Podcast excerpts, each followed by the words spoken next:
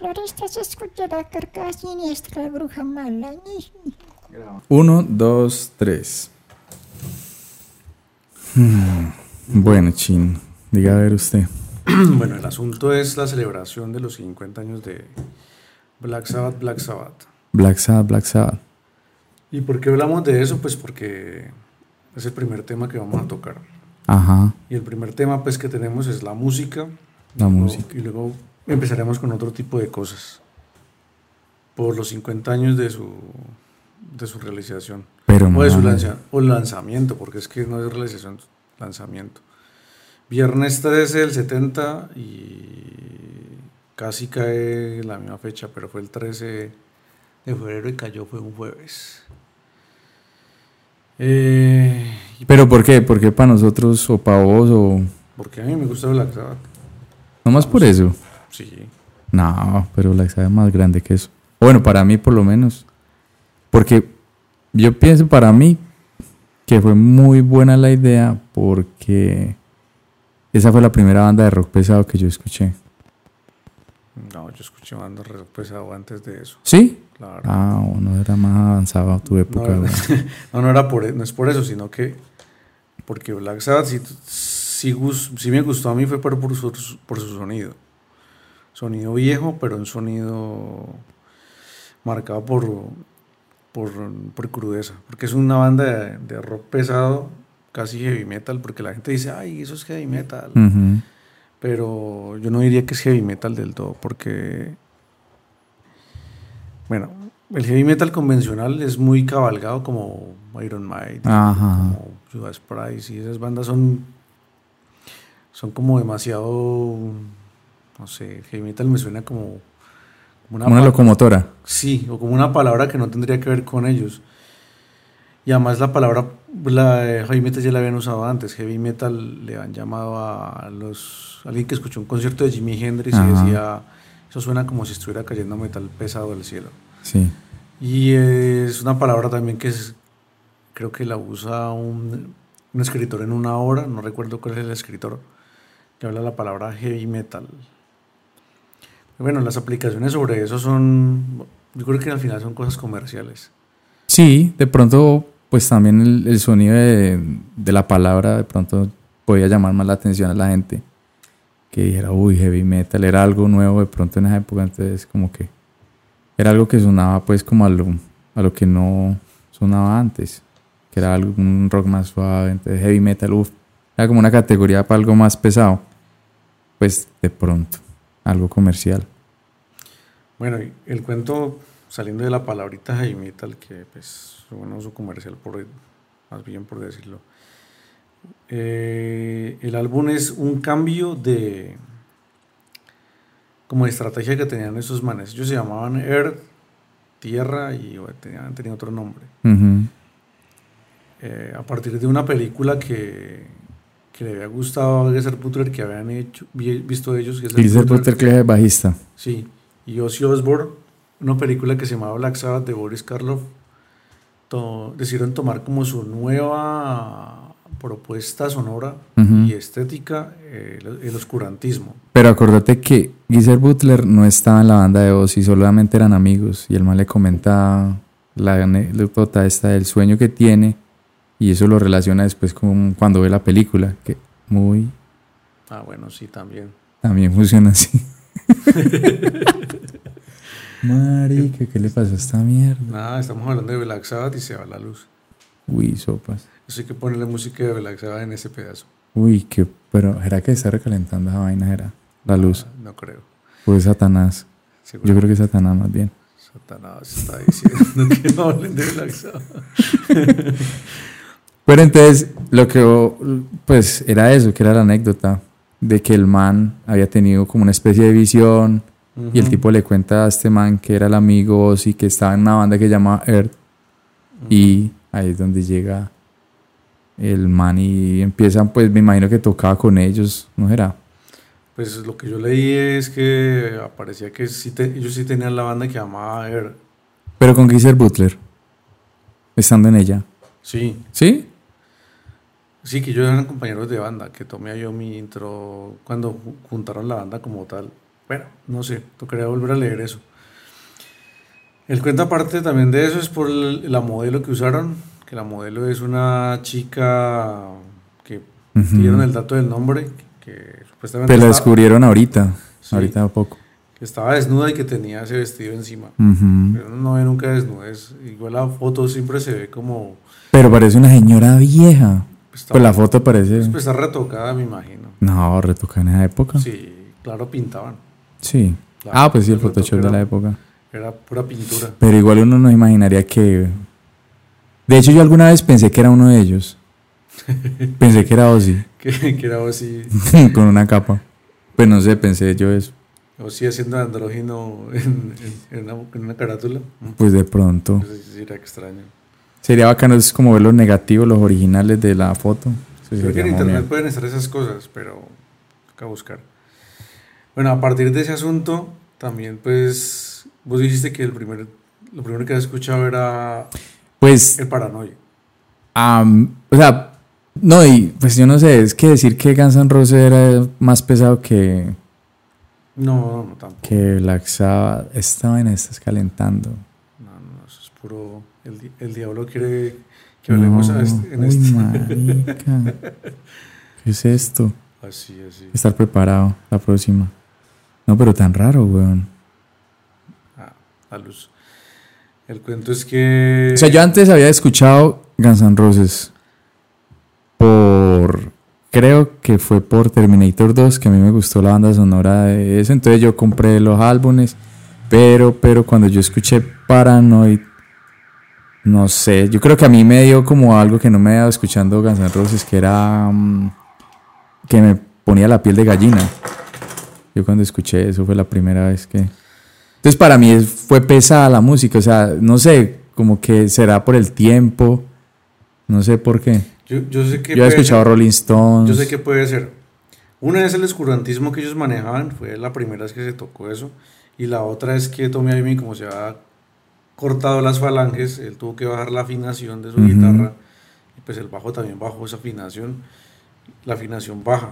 Eso, Claro. no, lo, eso no lo usaban las bandas de los 70. O de los ochentas. Tampoco. O sea, tiene que ser- por ejemplo, Guns N' Roses es como una banda de Los Ángeles, eh, de bar, de, de borrachera y recocha. Sí, Porque también eso es una, Guns N' Roses es una banda con influencias punkis de Ujú. de Sex Pistols.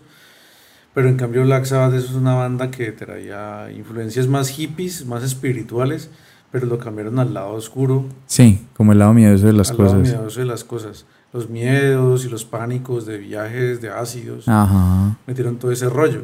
Entonces por eso sí es una banda densa. Y yo creo que también puede tener influencias de música barroca oscura, ese tipo de cosas. Puede ser eso. Eh, pero está Entonces- mierda. Entonces lo que pasa es que uno no puede como, com- como comparar Guns N' con Black Sabbath ni por el berraco.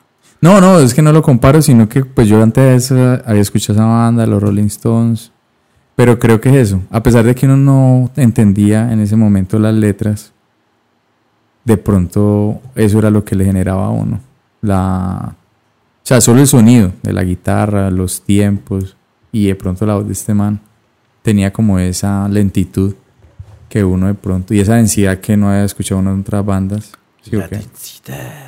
Entonces de pronto eso fue lo que, lo que me pareció a mí. Y fue el primero que yo escuché fue Paranoid.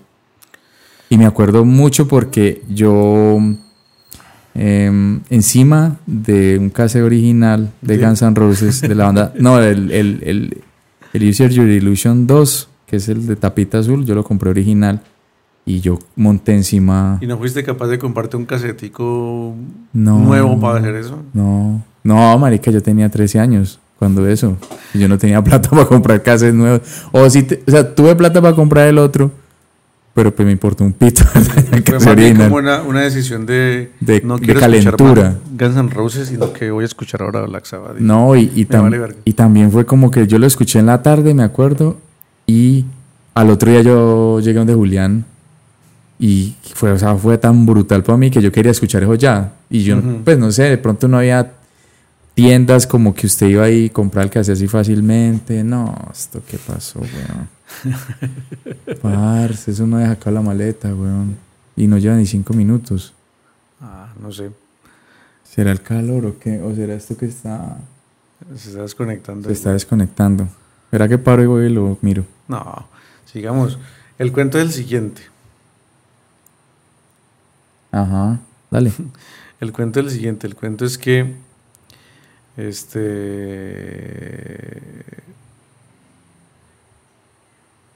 No, me quedé sin flecha. A mí me parece que. que No, pues digamos que yo había ido al otro día, pues con el afán de tener ese álbum, de escucharlo. Entonces lo grabé el lado A por el lado A. Y como era tan corto, porque el Paranoia es más corto que ese otro álbum de la gente, entonces me alcanzó a sobrar al otro lado, al lado B. Y resulta que la canción que a mí más me gustaba, que era esa de, de la banda sonora de Terminator, estaba al final. Y entonces gan, un gane gane para mí. Tenía Paranoid de la y al final tenía la canción que la única que me gustaba de, de Guns N' Roses de ese álbum, pues en la época. Porque hay otros temitas de ese álbum que son buenos, pero pues... Yo tengo que anotar algo ahí en, en, lo, de, en lo de Black Sabbath de ese, de ese trabajo. Eh, la canción Wizard parece que fuera una canción de Air, no una canción de Black Sabbath. Es la canción más hippie que tiene Black Sabbath. Sí. La que empieza con, el, con la armónica. Mm. Esa Sí. canción, esa canción es muy hippie. Sí, sí, suena muy... Pero aún así habla de Aún cosas, así, habla de cosas estoy oscuras porque es, un es un, un duende, No. es un duende. Y pues ellos están con ese cuento de brujas y duendes y esas vainas. Claro. Pero y los manes de pronto supieron explotar eso porque a la gente siempre le ha gustado las historias de ultratumba, Ujú. las cosas de terror. Por eso, ¿qué día estaba leyendo? Ese es que el gato negro de, de, de Allan Poe. Y brutal. O sea, ese cuento en particular, para, para por ejemplo, mm, digamos, la época, las condiciones, la cultura, todo eso. O sea, el man, o sea, la- la- eso es lo bacano de la escritura, tener esa capacidad de imaginar todas las vainas en una época que no había energía, que no tenía pues como tanta, que eso yo creo que es lo que le falta de pronto a la gente hoy en día, puede ser, como están tan influenciados por cosas que ya usted ve en imágenes, como esa influencia tan marcada que usted la, la, la- pues como la imaginación como que no le fluye por esa falta de, de- o sea, no sé, cómo será de usted interiorizar y mirar. mm, Ya Sí. todo está mascado, ya todo está hecho y todo está mascado. Exactamente. Y no hay mucha imaginación porque no hay no hay espacio para ella porque ya todo está hecho. Sí, será que todo está se hecho. supone, se supone. Se supone. Pero entonces, cuando te dan mucha información, te saturan de información, no tenés Ujú. cómo, preguntarte cosas nuevas. Será. La sobreinformación es una sobre, sobrecarga de información. Entonces, O energía, bueno, en este caso. Pero yo creo que sí, y la gente entonces no es capaz de salirse de ese molde porque está tan saturada de imágenes, ¿sí? Y eso a veces se vuelve como una cuestión residual en la mente porque vos pillas que em, hay formas que uno ve, como el logotipo y todo, y a veces puede que usted crea que no los ha visto nunca, pero la influencia de, la imagen en, en todos estos medios como que ha permeado tanto la mente que usted ya es como que le son familiares esas formas, a pesar de que usted siente que nunca las ha visto, entonces eso es, eso es cagada porque eso acorta la capacidad de imaginación de la gente. Y yo creo que la, la permanencia en es, pues en la- yo digo, no sé si era en, el, en, la- en las redes, eso cada vez está cortando más la capacidad de imaginación de la gente. Sí, sobreinformación. A mí me parece que es la sobresaturación de información. Pues, Por- porque usted no, antes usted no se daba cuenta al instante de lo que pasa y no en media hora que usted veía noticias, pues. Ah, bueno, que todo sorprende. Ay, que en la conchinchina un perro Ajá. se murió. O que una viejita le pegó a su marido en la, en la India. Una mierda así. Es como todo sale así de una, todo es primicia. Así se dan unas cosas que antes no, no se da cuenta. Será. Ya Pero bueno, en en ese, en ese caso uno puede decir Porque, porque antes, o sea, lo que sucede ahorita también sucedía antes. O peor. O peor. Y ahorita la gente no se da cuenta y no se da cuenta de una. Antes se dan cuenta un año después y no era primicia. Entonces, ¿será posible que ahorita estemos igual que antes y simplemente porque estamos sobreinformados creemos que el mundo está peor? Mm, sí, yo, yo, yo creo eso. Yo creo que sí. Que... Estamos igual que antes, solamente que ahorita estamos tan sobreinformados que creemos que el mundo está peor que antes.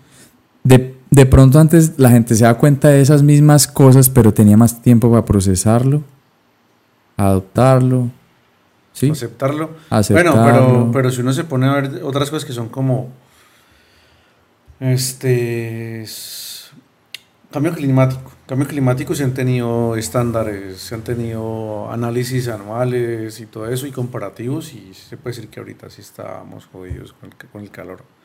Está más caliente que hace 20 años, Sí. o sea, caliente hace más que 30, 40 años. Claro. No, no lo siente, no lo siente. Y dos, tres grados hacen la diferencia. Pero entonces, ¿a qué vas con eso?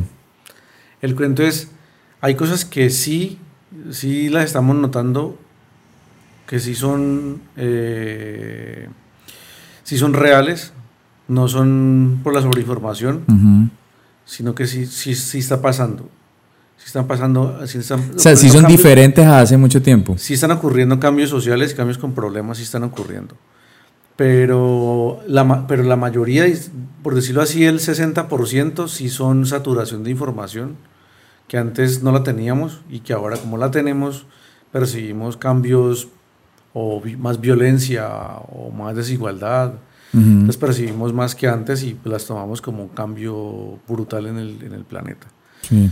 Y eso es renocivo porque nos estamos preocupando más, nos estamos estresando más Mm. y se nos está olvidando muchas cosas, eh, vivir bien la vida por eso. Pero, y, y yo creo que eso también hace que, o sea, la saturación de eso y lo que te decía ahorita, o sea, que, el- que uno tenga la capacidad de procesar todo eso, hace que puedan, pienso yo, no sé si ya eso es como de conspiración y eso, que puedan ocurrir cosas muy feas, puedan hacer cosas muy feas y ya confían con que la humanidad se olvida de eso en, en la próxima noticia que va a salir dentro de 10 minutos, 20 al otro día, ¿sí me entendés? Bueno, eso también puede ocurrir, Claro, también puede pasar eso.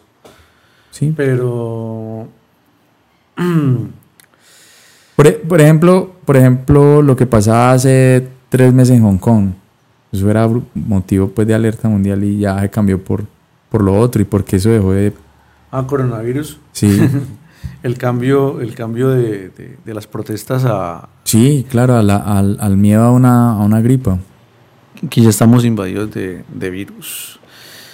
Pero no sé, eso es conspiracionista también decir que, que puede haber sido que se inventaron este virus para, para, para que la gente dejara de protestar. Es Pero curioso, sí, es curioso. Yo no creo, ah, yo no sé, pues es que, es que eh, los chinos son los que producen todo y ellos con esa vaina están perdiendo muchísima plata. Ah, bueno, hay que tener en cuenta. Vos te has visto una cosa que se llama, un documental de tres partes de la BBC que se llama eh, Por la gracia de las máquinas del amor sagrado, Machines of Loving Grace, algo así. No, Eso es que la primera parte se basa en Ayn Rand y la segunda parte habla de estos cuentos de, de, de la economía, de la burbuja que se Ajá. la burbuja económica que ocurrió en Asia y que tuvo unas pérdidas pues terribles.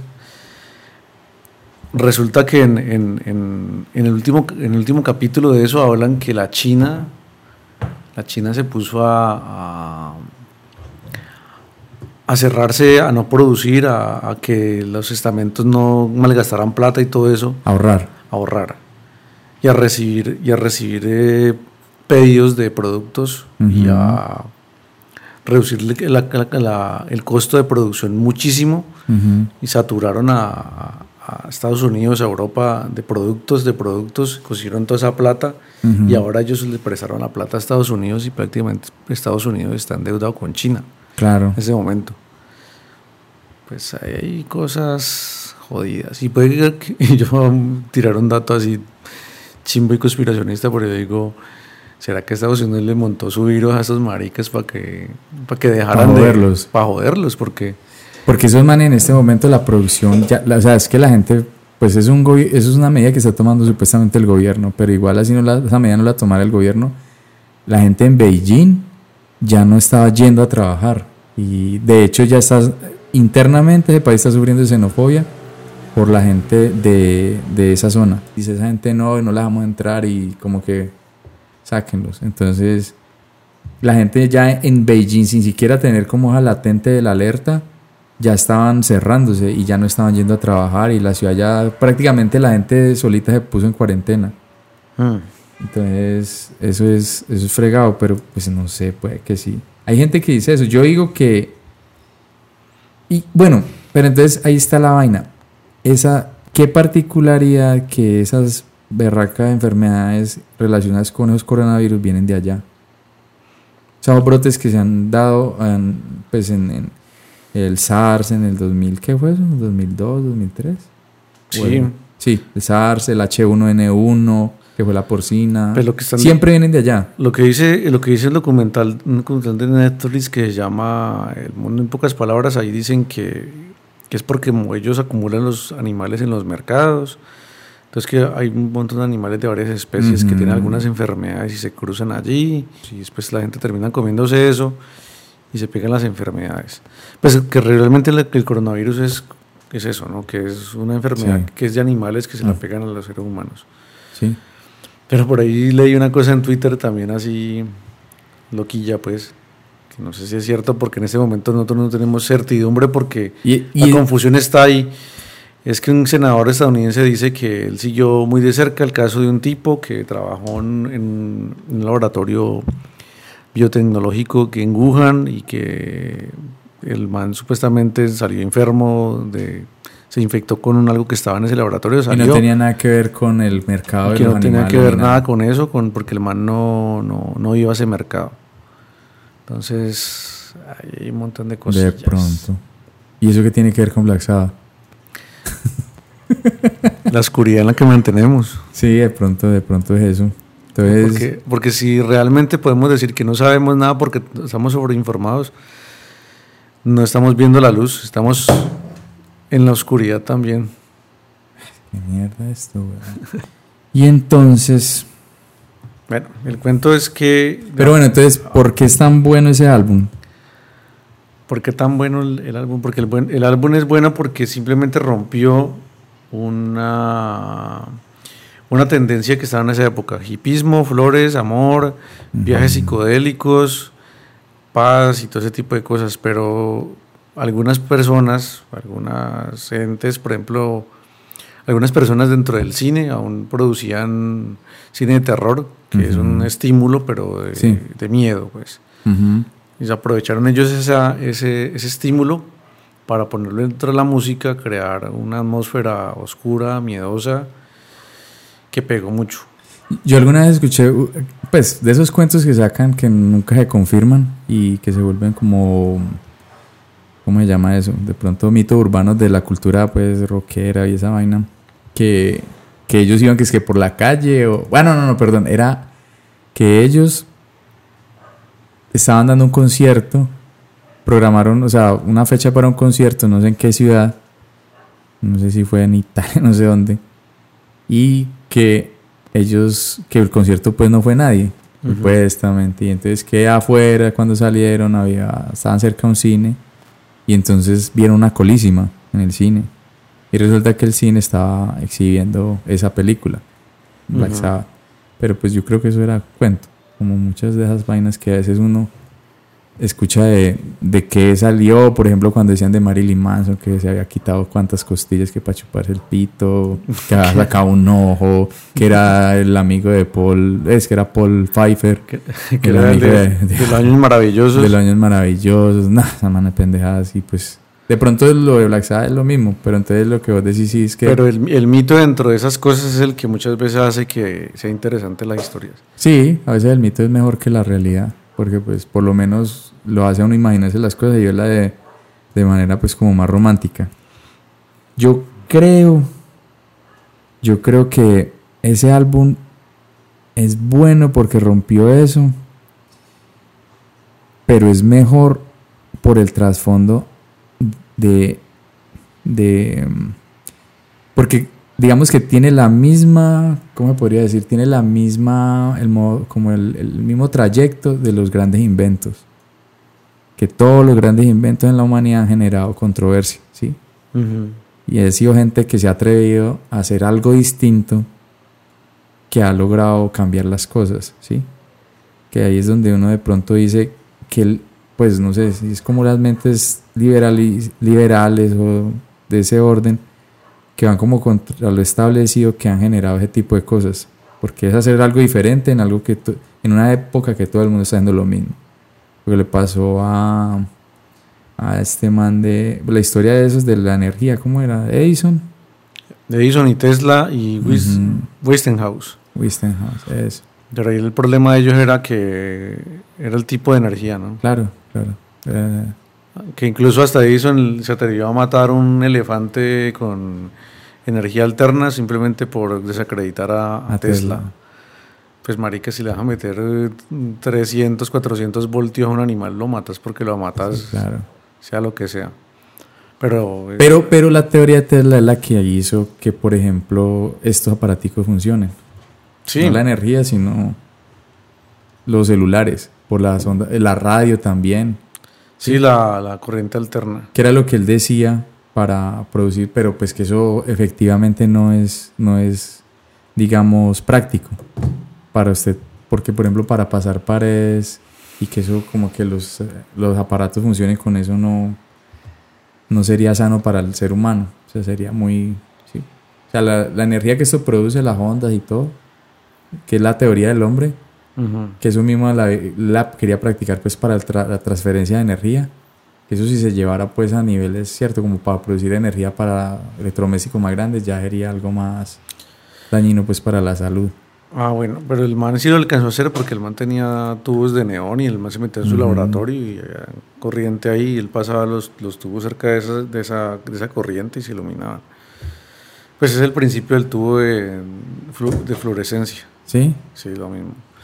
Sino que el problema que tuvo el man en un experimento de esos fue que puso una antena de esas a funcionar, una antena de transmisión de radio electro, eléctrica, pues. Uh -huh de que eso trabaja, cogía la energía de la ionosfera, es que cuando lo prendieron los, todos los pájaros que estaban se fueron como a 20 kilómetros a la redonda, se fueron de ahí. ¿Pero por qué? Por, ¿Sentían esa vibración? O sea, ¿sentían la energía? Sí. ¿Pero eso es radiación o eso es...? No, eso es emisión electromagnética. Electromagnética. Es una parte del espectro, pero no es radioactivo. El espectro, no llega hasta ese punto. No, es que el espectro tiene una parte que es lumínica, uh -huh. eso, es una radia eso es una radiación. Sí. Y una parte que es radiación eh, electromagnética y otra que es radiación eh, nuclear, radioactiva. Entonces, la electromagnética se puede, te puede llegar a quemar, pero no, te, no, pero te, no. no modifica los, lo, el, el código genético de tus células o las revienta, no lo hace. La nuclear, la radioactiva sí lo hace pero porque tiene una potencia brutal y trabaja en ese nivel. Ajá. La lumínica pues, genera solamente es Sí. visual y la infrarroja y la ultravioleta no se alcanza a leer. No, pero este No es una locura. Pero es que no le bajes el brillo a este que este nos rescata. Entonces, para finalizar, Black Sabbath puede producir muchas cosas como charlas sobre electromagnetismo, sobre